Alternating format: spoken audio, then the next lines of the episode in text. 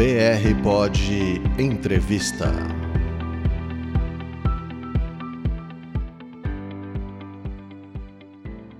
Bom dia, boa tarde, boa noite. Este é seu programa Entrevista e hoje eu tenho o prazer de conversar com Marcelo Serpa.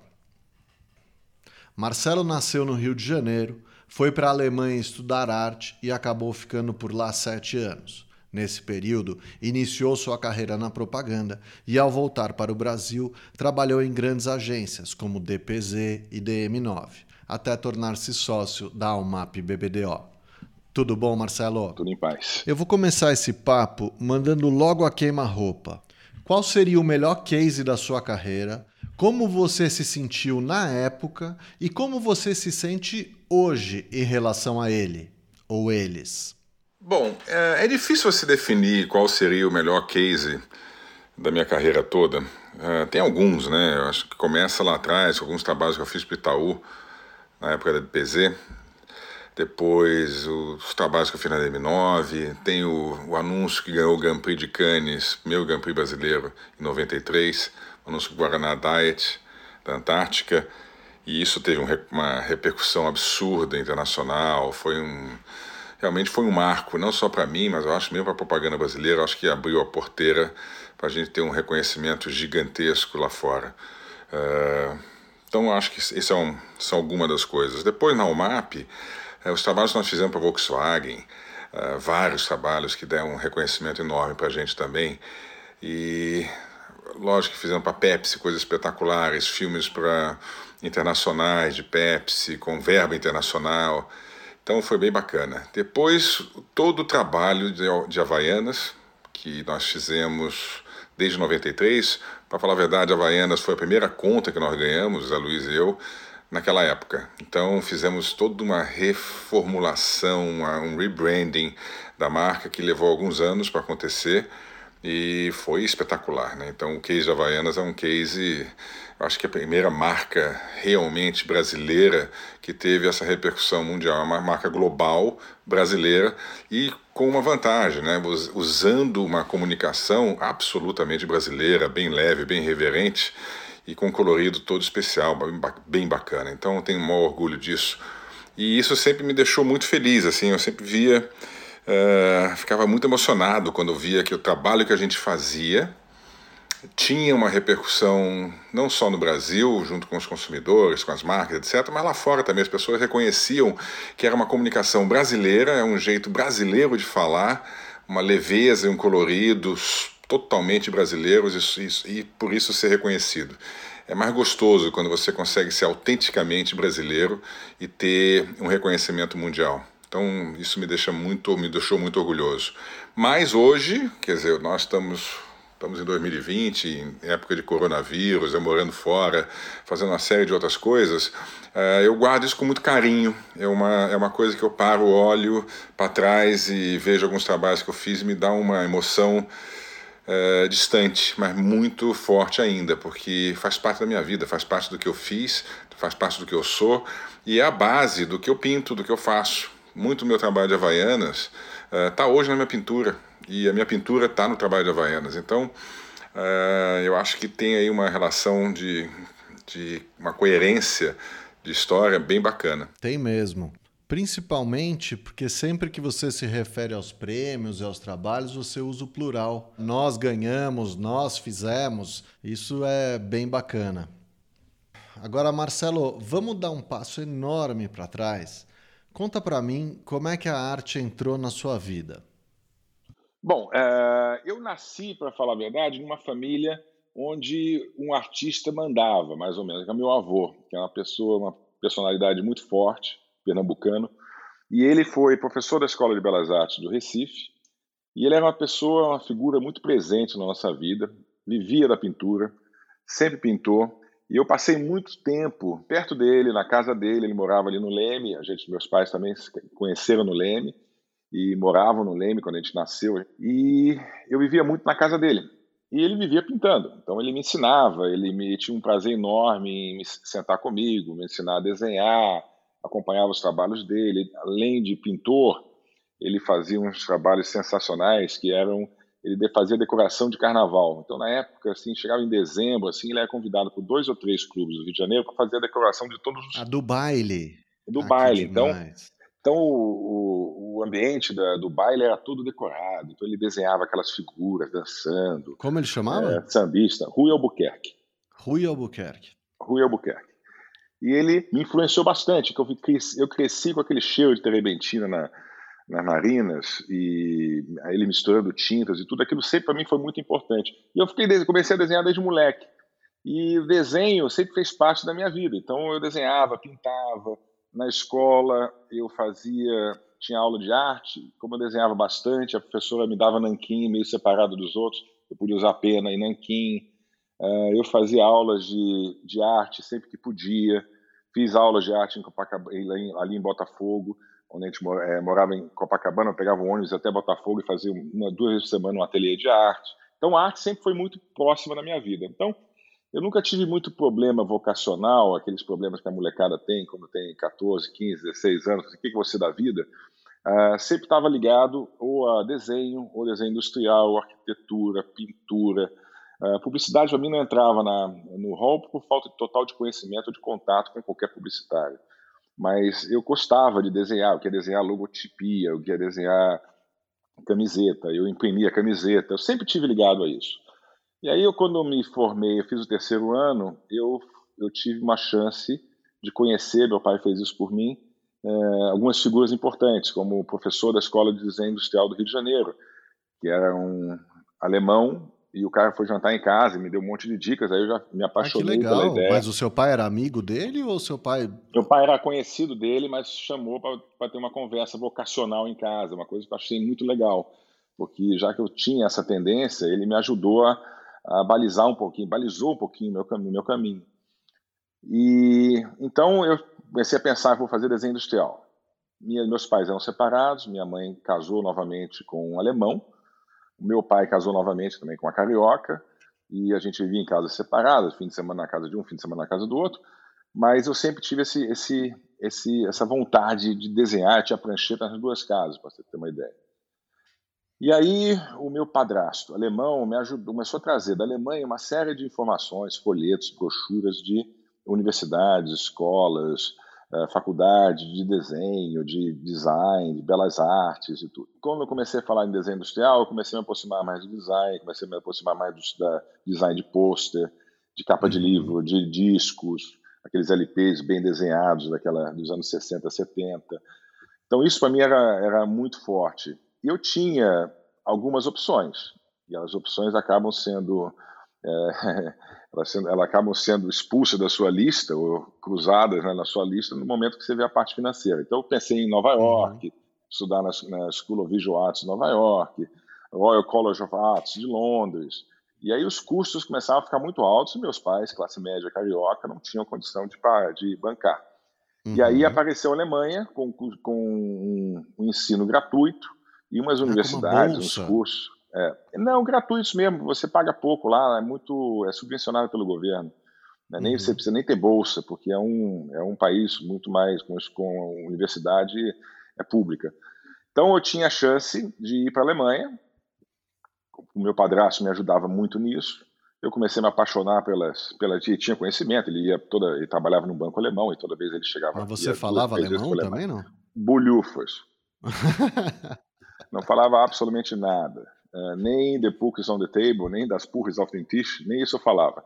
Então uhum. eu, eu procurei, então, comecei a fazer estudar alemão e fiz uns seis meses de curso intensivo, todos os dias alemão, para ter o um mínimo. Fui para a Alemanha assim que eu terminei a, a, o terceiro ano, fiz o vestibular aqui no Rio de Janeiro para PUC do Rio, para o FRJ, uh, passei em desenho industrial e tudo, talvez tranquei a matrícula e peguei um avião e fui para a Alemanha, uhum. em janeiro em final de janeiro, início de fevereiro. Chegando lá, eu fui visitar as escolas, universidades, belas artes, etc.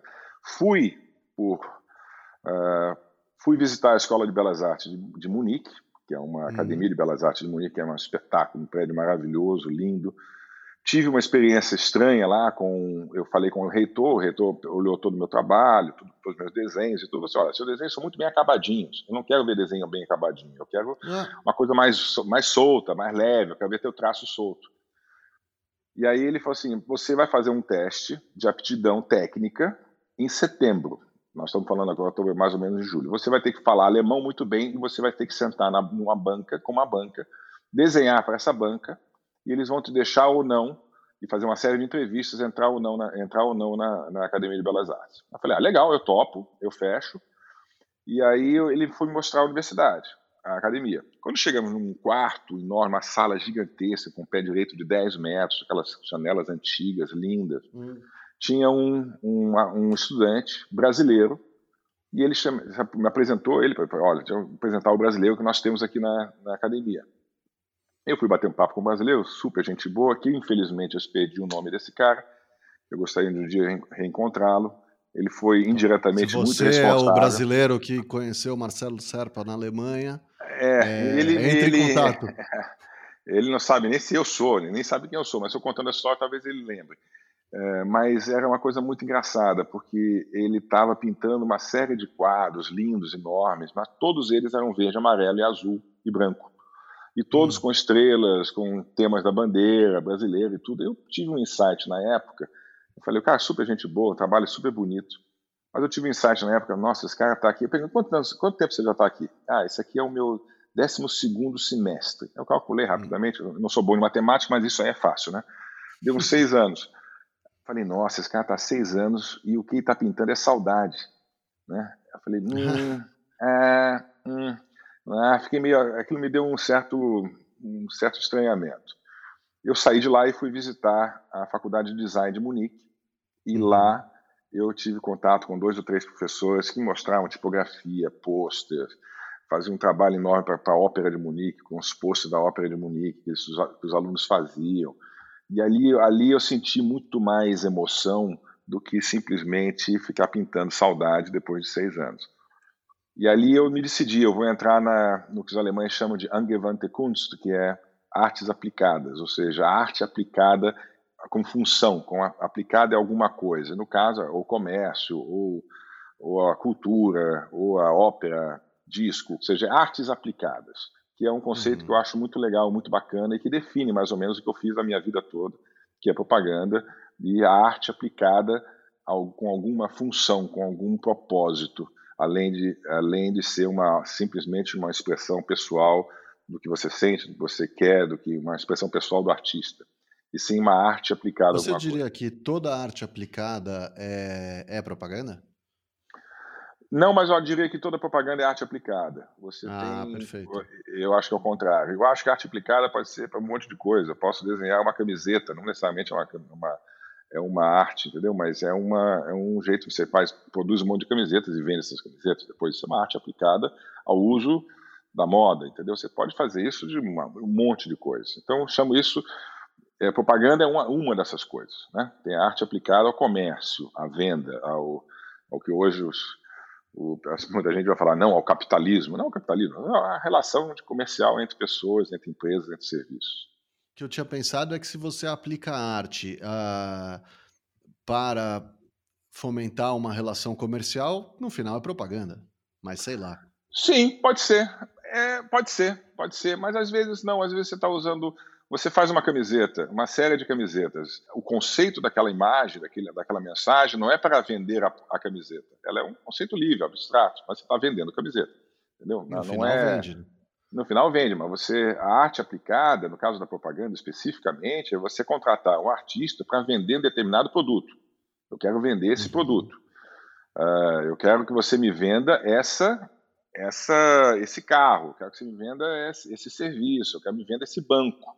Faça uma coisa uhum. bonita aí para me convencer as pessoas que o que eu faço é muito bom. Então é você usar a arte para convencer as pessoas de alguma, fazer algum, ter algum ato, fazer cometer alguma alguma ação, fazer seja a compra, seja o, o movimento, mudar a mudança de hábito, seja o que for. Mas você está usando a arte para convencer alguém para fazer alguma coisa. Isso é, um, para mim, é o conceito mais claro da propaganda.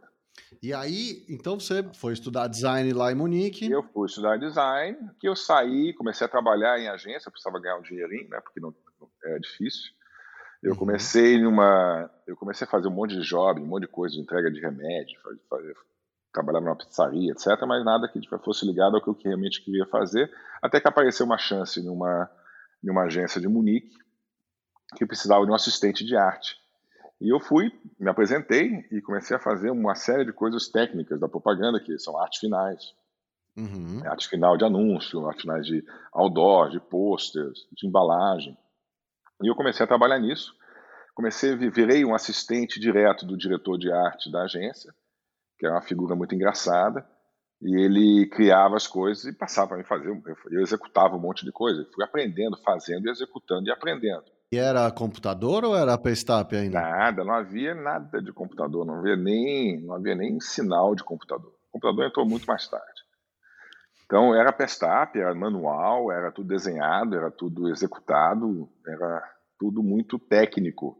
Então você uhum. tinha que ter um, um conhecimento técnico muito grande, porque não tinha ninguém que pudesse fazer por você. Então você tinha que sentar, desenhar, aplicar, colar, cortar, fotografar, é, revelar, aprender a revelação de foto, de, de fotolito na época. Você tem que entender uhum. como é que uhum. faz, como é que faz um fotolito, como é que você encomenda a tipografia para você caber dentro do espaço. Então tinha uma série de coisas muito técnicas que eu já aprendia teoricamente na, durante as aulas, mas uhum. foi na prática mesmo que eu fiquei bom nisso, né? E foi ótimo, porque eu trabalhava, eu estudava de manhã até umas duas horas da tarde, três horas eu comia um negócio, ia para a agência e ficava na agência até nove, dez horas da noite. E foi um aprendizado absurdo. Eu dei um salto de, de conhecimento, de qualidade, de manha, de técnica fantástico nessa época. E foi nisso, eu fui trabalhando, fui trabalhando, fui trabalhando até me formar. Quando eu me formei, eu arrumei um emprego em Düsseldorf, saí de Munique e fui para Düsseldorf, uma das melhores agências da época da Alemanha. Eu consegui Qual uma, uma chance, era a GGK. Ainda existe, não? Não, ela fechou. Mas foi a agência que comprou o passe do Washington Oliveto quando ele estava na DPZ, em São hum. Paulo, e fez a WGGK no Brasil, uma agência clássica também. Mas a GGK era, um, era uma rede de, de agências formada por três suíços, que montou uma agência, primeiro montou algumas agências em, na, na Suíça, que era basicamente forma, é, formatada pra, por design. Então, era um design absurdo e um pensamento estratégico muito louco, muito os caras eram muito bons e eram muito, muito louco era, que funcionava. É muito louco, mas funcionava, mas era absolutamente suíço, é, bem alemão, uma coisa bem racional, mas tinha um humor muito sutil e um trabalho gráfico, de uma limpeza gráfica absurda.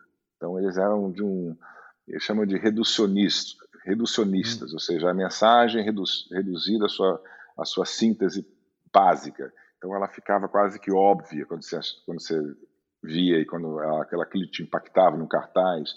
É um raciocínio bem sofisticado e muito limpo, muito bonito. E aquilo ali me, me fascinou, de certa maneira me formou, e lá eu fiquei durante dois anos e foi um curso intensivo, um MBA de pensamento gráfico que eu jamais abandonei. E foi muito importante para mim naquela época. E de lá eu resolvi, eu já me casei, aí voltei para o Brasil. Ah, você se casou fui... na Alemanha? Eu me casei na Alemanha, uh, voltei para o Brasil pra, na lua de mel para procurar um emprego. Visitei uhum. duas agências, basicamente, que é a WGGK, lógico, faria sentido trabalhar, vim pela GGK e trabalhar com o Washington. O Washington, uhum. na época, não precisava de um alemãozinho uh, metido vindo da, da Alemanha para trabalhar no Brasil mas foi muito simpático, muito legal comigo, etc. Ah, um dia a gente vai trabalhar juntos. E logo de, de, manhã e de tarde eu fui na DPZ, onde eu tive um encontro com o Petit, com o Francesco uhum. Petit, e o Petit, na época, na hora, me, me contratou. E na época, na hora, ele falou assim: você está contratado, menina, você venha trabalhar comigo, ótimo. Onde você quer trabalhar? e eu sou, como era do Rio, eu queria trabalhar na DPZ do Rio de Janeiro. Ele, é louco? Quer ir para o Rio de Janeiro para quê? Aí eu falei: não, eu sou do Rio, não quero. Para mim, o Rio de Janeiro era era o paraíso na Terra, porque eu cresci no Rio, minha, minha adolescência foi no Rio, e você ser adolescente no Rio de Janeiro nos anos 70 é uma das coisas mais gostosas e maravilhosas que você pode imaginar. Nossa, então, imagina. e aí eu falei, não, eu vou para o Rio, quero, quero ir para a praia, quero pegar onda, eu quero Né? Ah, você já surfava de menino também? Ah, desde menino, desde 10 anos. Desde ah, 10 que anos. legal. Aí eu fui para o Rio, para a DPZ do Rio, aguentei um ano e pedi ajuda depois de um ano, assim, ó, quero, quero ir para São Paulo. Eu quero onde as coisas realmente acontecem, em propaganda na época. Os clientes. Petit tinha razão, então. Tinha, tinha. Eu é que não estava preparado para isso, eu achava que dava para fazer do Rio de Janeiro tudo isso. Eu sozinho não conseguia, não dava, os clientes eram pequenos, tinha muita conta é, estatal, tinha muita conta local, eram verbas menores, era um mercado mais provinciano, comparado com o mercado de São Paulo, que tinha os grandes anunciantes, os grandes bancos. E aí foi isso, eu vim para São fui para São Paulo e em São Paulo eu continuei na DPZ há muito tempo, fiz uns trabalhos maravilhosos, foi uma escola para mim espetacular trabalhar junto com o Petit. Uh, do, da DPZ eu tive uma, uma proposta do Nizam para ser diretor de arte na, na DM9, uhum. e, mas ele me fez uma proposta que me, chame, me convenceu, que é abrir uma empresa de design da DM9, da qual seria sócio. Então eu abriria uma empresa de design junto com outro designer, um outro diretor de arte, Roberto Tipola, que é uma pessoa maravilhosa, um grande, grande diretor de arte. Aí falei, vamos abrir uma agência, a gente uma, um escritório de design, a gente pega os clientes da DM9 e faz um trabalho de design e cobra por isso. Aí eu falei, ótimo, maravilha. Então aquilo já injetou em mim uma coisa que eu já tinha dentro de mim mesmo, que é um, uma profunda necessidade de liberdade. E no caso da liberdade, é de você fazer as coisas do jeito que você quer fazer. Do jeito... E meu sonho sempre foi ter ou a minha agência, ou o meu estúdio, ou o meu canto onde eu pudesse criar, pintar e fizesse as coisas do meu jeito, sem ter que prestar contas para ninguém. Então essa eu já tinha dentro de mim de uma maneira inconsciente esse esse vírusinho da liberdade, da independência. E aí eu topei. Fui Deu certo, a empresa de design funcionou durante um ou dois anos muito bem.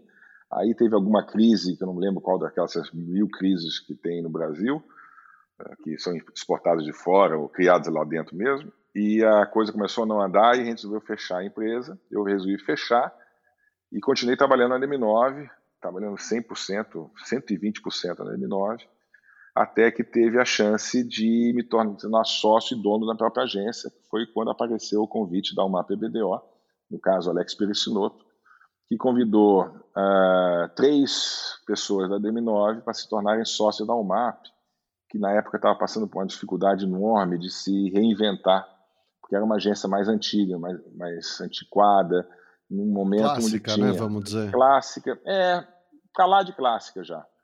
Uh, tem momento onde é, tem, tem momento onde o classicismo ele se mantém, tem uma hora que ele começa a decair.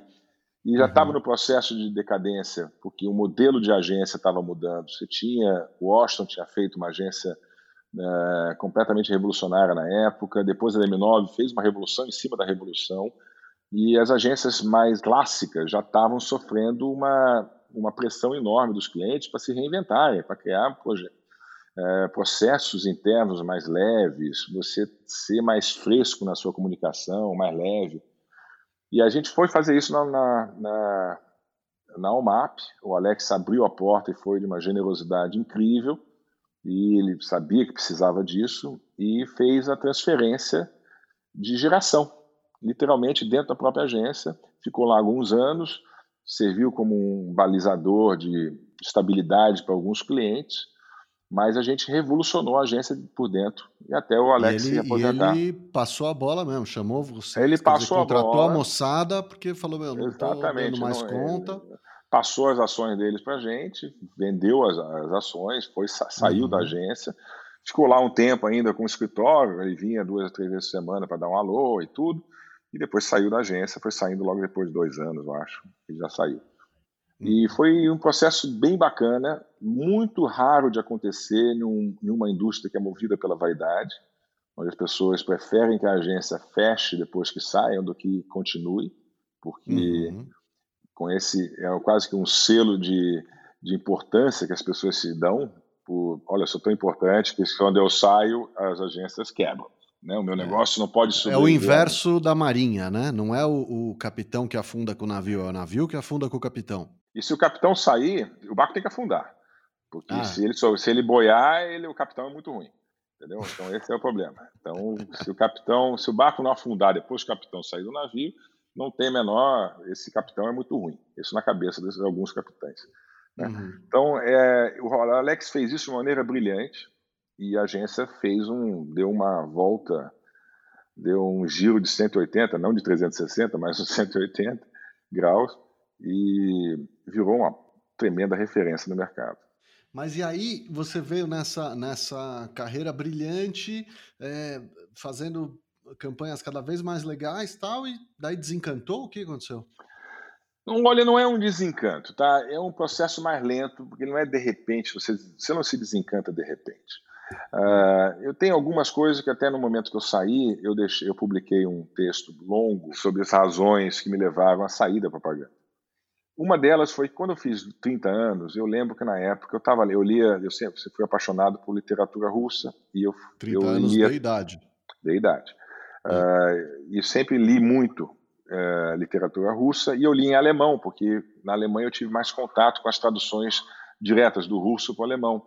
E muitas das traduções, hoje, hoje essa coisa mudou, mas antigamente no Brasil a tradução dos clássicos russos eram traduções feitas do francês, da tradução francesa, ou da tradução inglesa. Eu gostava muito de Tolstói, e eu tinha um conto que eu, tinha, que eu peguei um dia, lendo, lembro exatamente aonde, era numa rede na minha casa, em São Paulo. Eu deitado no fim de semana, descansando, depois de trabalhar que nem um cachorro durante seis dias da semana seguida. No domingo eu estava lendo esse livro em casa.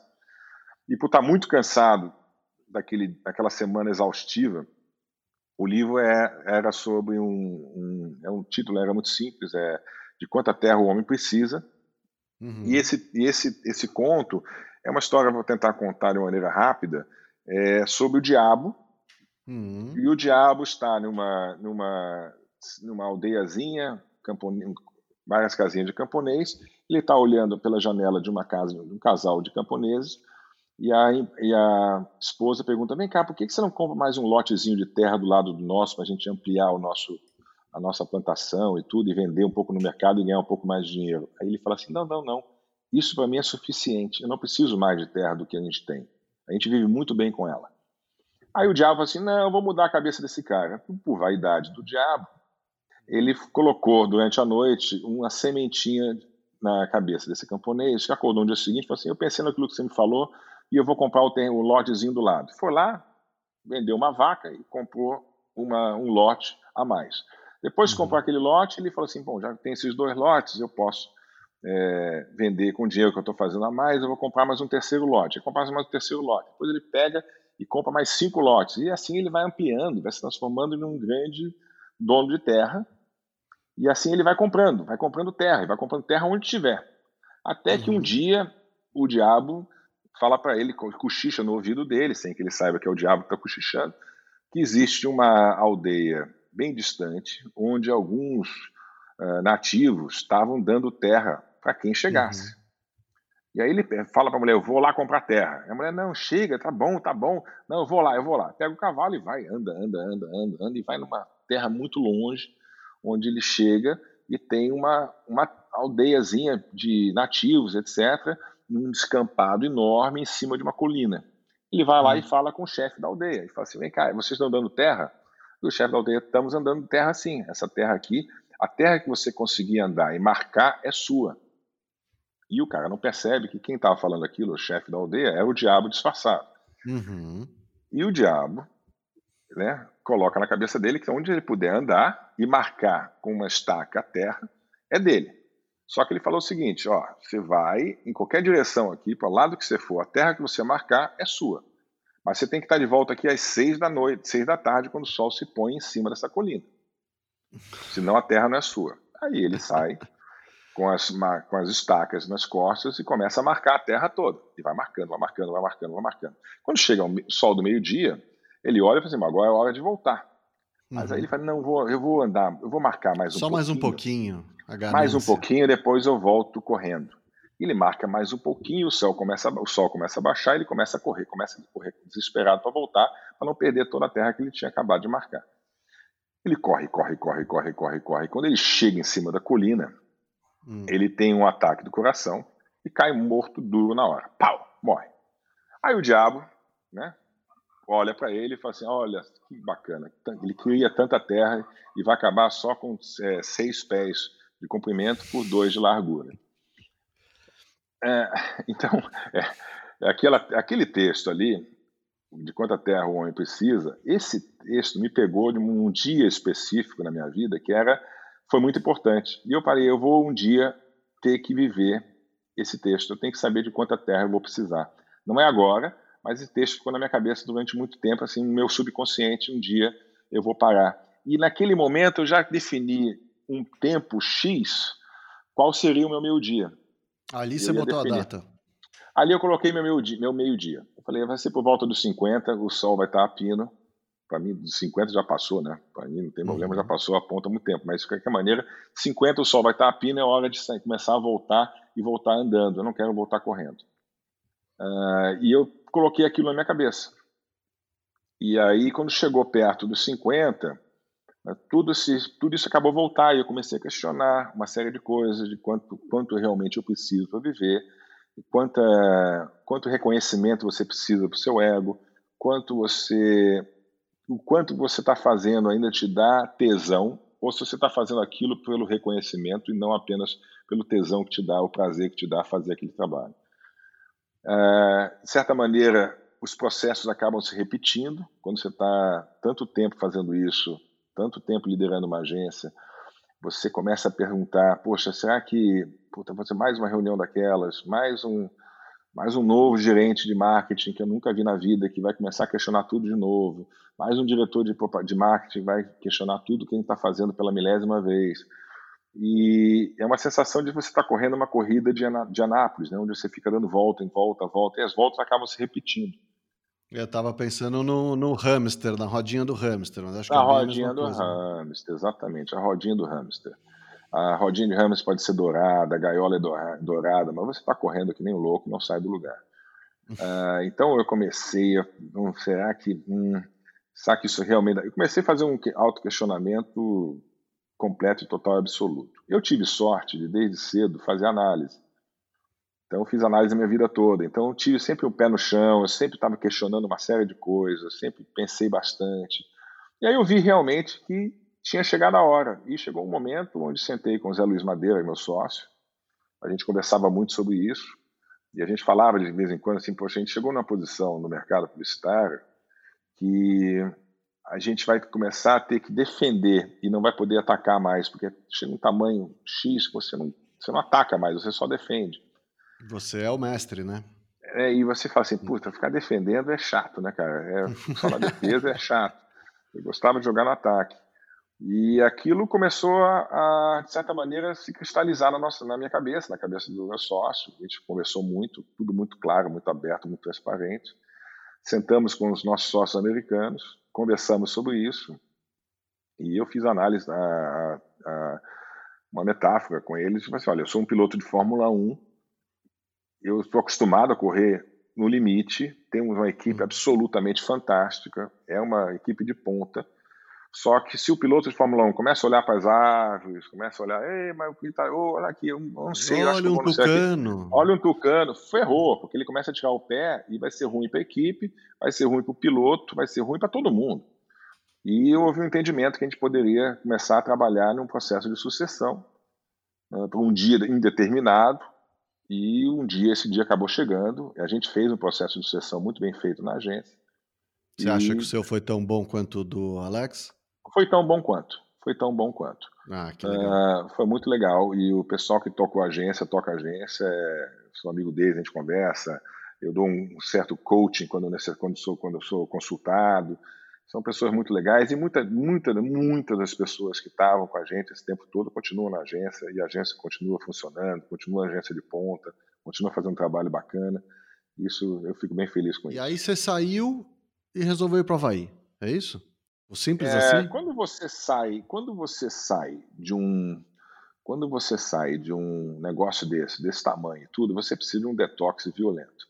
E eu achei, uhum. bom, se eu sair e ficar em São Paulo, não faz muito sentido. Então, a Joana e eu uh, e as crianças, a gente já estava fazendo algumas viagens para o Havaí, já tinha alugado casas durante algum tempo, um mês, nas férias, ficamos três semanas, quatro semanas aqui no Havaí. E a gente se apaixonou. E num, numa dos meus desvaneios, uma loucuras que dão na minha cabeça, eu cheguei no Brasil um dia, numa viagem dessa, pegamos uma semana de chuva em São Paulo, trânsito horrível, clientes enlouquecidos. Uh, eu entrei na internet e fui checar quanto custaria comprar uma casa no Havaí. E vi que com o dólar, que na época estava bem baixo, era a crise de 2008, 2009, 2010, eu falei, nossa, eu acho que a gente tem uma chance aí histórica de poder comprar barato nos Estados Unidos. Ah, porque era a crise imobiliária americana. É, né? exatamente. Essa opção pelo Havaí, Marcelo, é 100% por causa do surf, eu acho, ou não? Olha, foi quase que 90% por causa do surf. O que acontece? Eu sempre peguei onda. No Rio de Janeiro, 10 anos de idade, já tinha a primeira prancha rico que eu tinha, que eu dividia com meu irmão. A gente surfava muito.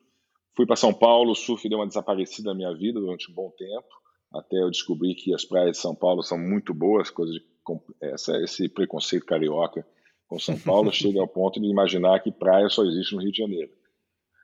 E aí comecei a surfar no Rio, surfava em São Paulo também, voltava para o Rio, surfava, ia para Maresias, construí uma casa na, na, no litoral de São Paulo, comecei a pegar onda lá todo, todo fim de semana, como sempre, e sempre fiz umas viagens. Então eu viajava para fui para Fiji cinco vezes, para Indonésia quatro vezes, uh, Maldivas, Costa Rica, e fazia essas viagens de surf sempre. Aí resolvimos fazer uma viagem de surf para o Havaí. Aí o Havaí é outro patamar de surf. Peguei, passei cada perrengue aqui absurdo. É, imagino. Você estava preparado para o Havaí? Não, Havaí... não, não estava, não estava. Nem um pouco. É outro esporte.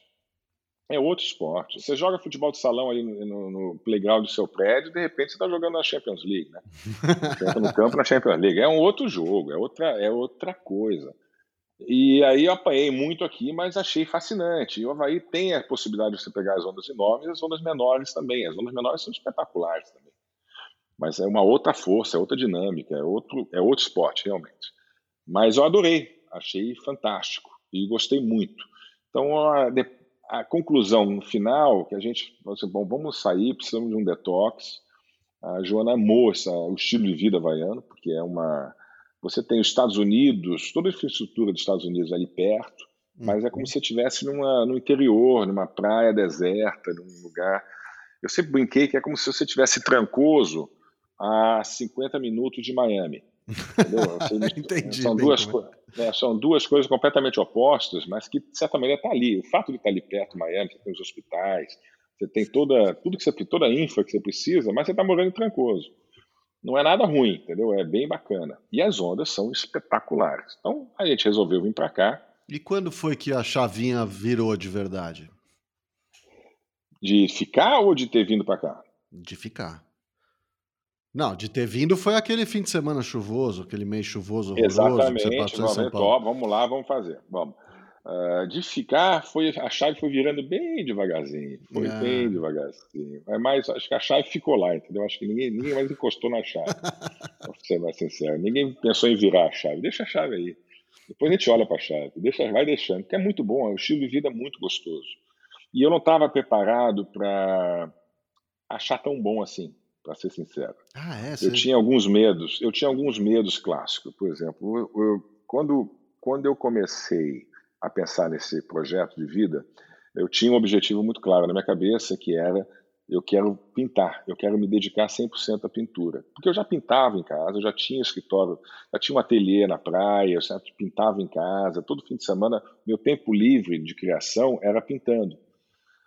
Mas eu era um pintor diletante, porque eu não estava dedicando isso a 100%. Eu fazia propaganda, fazia fotografia, Entendi, fazia pensamento um estratégico, filme, era um hobby. Uh, e eu queria fazer isso 100%, porque eu achava que a arte e a propaganda, eu, eu vivia da arte, tá? Uhum. eu vivia de usar a arte e aplicar ela em alguma coisa para vender alguma coisa. Então eu era um, eu era um beneficiário da arte. Tá? Eu era o, um usurpador, é uma palavra negativa, mas eu usava a arte a favor de uma série de coisas. Então aquilo me fazia muito bem. Mas eu sempre tive um raciocínio ético interno, pessoal, que eu mantinha uma divisão muito clara eu jamais poderia me definir como artista se eu fosse publicitário. Ah, porque uma coisa exclui a outra totalmente? Eu você? acho que sim, na minha cabeça sim. Eu acho que a arte é uma coisa livre, solta, sem compromisso.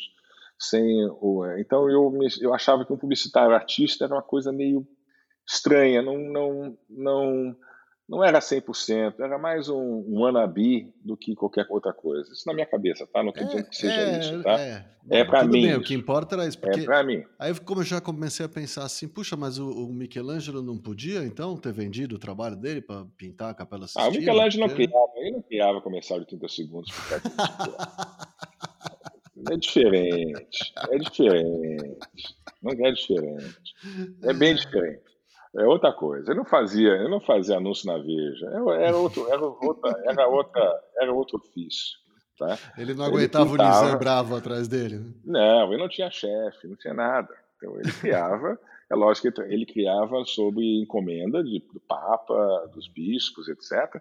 Mas ele ia lá e pintava uma capela Sistina inteira e do jeito que ele queria, entendeu? Depois os, os, os papas que se resolviam com, com o que ele pintava, entendeu? Uh, mas era uma era um era bem é bem diferente nem e longe longe longe qualquer publicitário se comparar a Michelangelo principalmente fora eu. isso né fora isso então é, mas é diferente mas eu achava que havia uma coisa muito clara tá? uhum. se você se você é, a gente vive da arte e propaganda em alguns momentos chega tão perto das, da, do conceito de arte pela sua execução pela sua inteligência, pela sofisticação do raciocínio, etc., que chega a ser absolutamente brilhante. E em alguns museus vão ter exposições sobre publicidade daqui a alguns anos, que as pessoas vão parar e falar: nossa, coisa brilhante, coisa espetacular.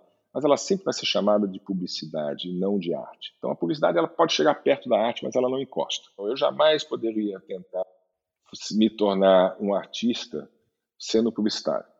Tá? Eu acho que não tinha nada a ver. Eu podia ser um, um excelente desenhista, um excelente diretor de arte, um excelente pintor. Mas arte, artista, não quer dizer necessariamente a mesma coisa.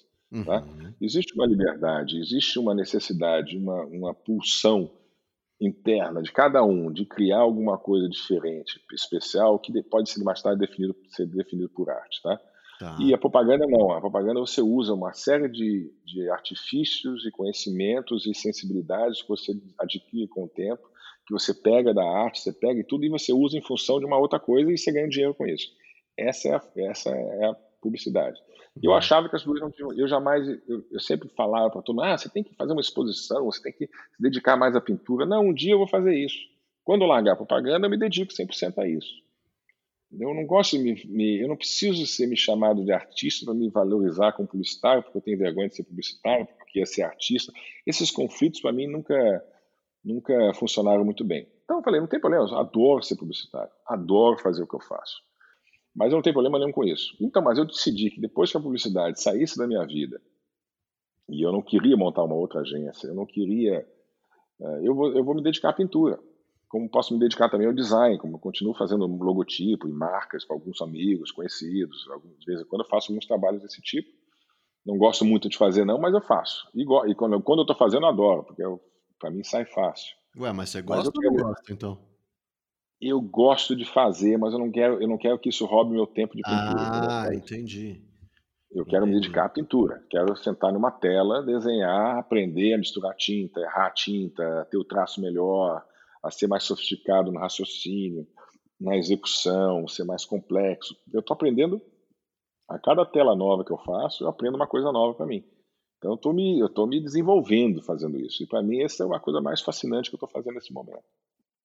E a ideia de vir para Havaí era isso. E você avança, você avança nas artes plásticas é, assim é, de uma forma autodidata ou você tem algum mestre, algum? Eu já segui muito, segue, eu já aprendi assim? muito, já fiz vários cursos, tá? Uhum. E eu vou hoje mais no autodidata. Eu vou aprendendo, eu vou estudando, eu vou lendo, eu vou eu vou vendo filmes e assisto, vou olhando para quadros, eu, coisas que eu me espelho, que eu gostaria de seguir, etc. Uh, ah, vou aprendendo conforme as coisas eu vou colocando para dentro do, do sistema, entendeu? Eu, vou, eu sou consumidor voraz de conteúdo. Então, eu vou aprendendo com eles, e vou fazendo, e vou aprendendo a cada tela, e vou errando, e vou fazendo. Ah, percebo, aqui eu errei, vou fazer aqui melhor, como é que eu faço? Aí eu vou estudar e como é que eu faço de novo, testo, vou fazendo, vou fazendo, vou fazendo. E o público parece que tem gostado bastante, né, do seu trabalho. Cara, tem muita gente que gosta, tem muita gente que não dá a mínima bola, e eu tô, para ser absolutamente sincero, eu estou cagando, porque eu tô, Porque essa é a vantagem da arte versus da propaganda. Eu não posso ser um publicitário que está cagando para a opinião do público. É, não, não, vai faz funcionar. Sentido, não vai sentido. Você trabalha para o público, você trabalha pela resposta que você vai ter, entendeu? E eu acho que na arte eu não posso ter essa, não posso fazer, não posso fazer isso. Pelo contrário, eu tenho que fazer aquilo que eu acho que seja maravilhoso. E se achar, e se as pessoas gostarem, ótimo. E tem gente que gosta, eu adoro, adoro receber elogios, etc. Adoro que as pessoas compram meus quadros. Tem muita gente que pede, eu quero comprar, quero comprar, quero comprar. Eu fiz uma exposição há um ano e meio atrás em, em, Nova York, que eu fui convidado pela Thaís Marim, que tinha aquele conceito bacana aí de São Paulo da. E eu ah, falei, eu vou, né? Quantos Pô, quadros você mandou? É, eu mandei, eu acho que em 14 quadros. E são grandes seus quadros, né, cara? É uma são grandes, de guerra grandes, mandar 14. Foi, mandei daqui. E eu lembro que são quadros, eu estava já pintando já há algum tempo, já, tava, já tinha uma produção boa. E eu achei 14 quadros que eu acho que poderiam ser expostos, né? E eu lembro da dor que foi quando chegou o caminhão aqui para levar os 14 quadros. Eu tirei todos os quadros da parede, do estúdio e tudo. Foi uma sensação muito louca que eu não imaginava que eu fosse ter, de desapego. Falei, nossa, esses quadros aqui estão indo embora, meu Deus do céu. Cara, e... nunca tinha pensado isso, mas deve ter vários artistas que passam por isso, né? Eu acho que eles devem passar isso a primeira ou a segunda vez, depois não passam mais. Porque foi muito forte na primeira vez, foi a primeira exposição que eu fiz, e eu tinha pintado cada quadro, eu tinha um carinho por ele, cada é, eu tenho os quadros aqui que eu não dou, que eu não vendo, que eu não, não quero. Eu vou fazer mais um, daqui a pouco eu vou fazer mais uma exposição, não sei exatamente aonde. Uhum. E com esse vírus, então, provavelmente terá uma exposição onde ninguém vai. Né? Uma então, exposição então, virtual, né? Exatamente. Então eu estou numa, eu tô numa, estou criando, tem vários quadros aqui, uma exposição nova. Mas tem alguns quadros aqui que para mim é muito difícil de vender. E algumas pessoas compram. Eu já vendi um monte de quadro pela internet é divertido, cara. É uma, é uma, e é uma relação descompromissada com o, o público nesse caso. Eu pinto para mim, eu vou pintando para E você pinta todo dia? Você tem uma todo rotina? Dia. É regrado o processo criativo? É regrado, totalmente regrado. Uh, eu pinto, agora está um pouco menos regrado por causa do vírus, mas eu pinto todo dia. Uh, antigamente eu pintava, as crianças vão para a escola de manhã, eu levo elas cedo para a escola, ou a minha filha para uma escola, ou meu filho para outra, eu uhum. revezo isso com a Joana, e eu vou direto, ou vou pegar onda, quando o mar tá bom eu vou pegar onda, volto, e às 11 horas, e vou pintar até uma, uma e meia. Aí vou pegar meu filho na escola. Quando não tem onda, eu, 9 da manhã, tomei meu café, 9 da manhã, vou até uma e meia pintando, todo dia.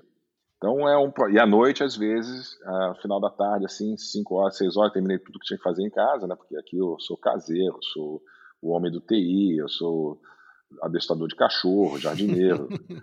né? Cozinheiro, sou, faz de tudo. Né? Cozinheiro, eu sou, faz tudo, tem tudo. Eu sou handyman total, conserto tudo, conserto mangueira, conserto telhado, conserto o que tiver que consertar.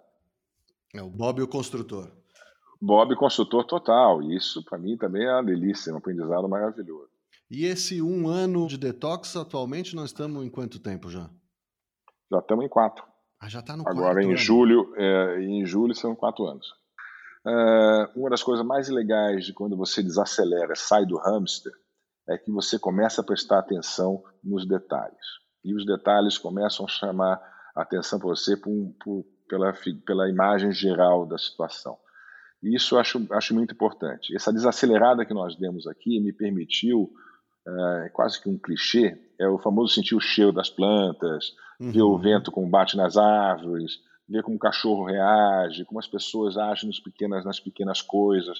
Você, a atenção para o detalhe te dá uma, uma atenção maior para o todo. Cara, super obrigado pelo papo, adorei essa conversa, várias coisas, várias curiosidades que eu tinha é, sobre a sua vida foram esclarecidas. Que legal, Raul, adorei também. Obrigado, Marcelo. Um abração. Tá bom. Um abração para você, Raul. Tchau, tchau. Você ouviu BR Pod Entrevista.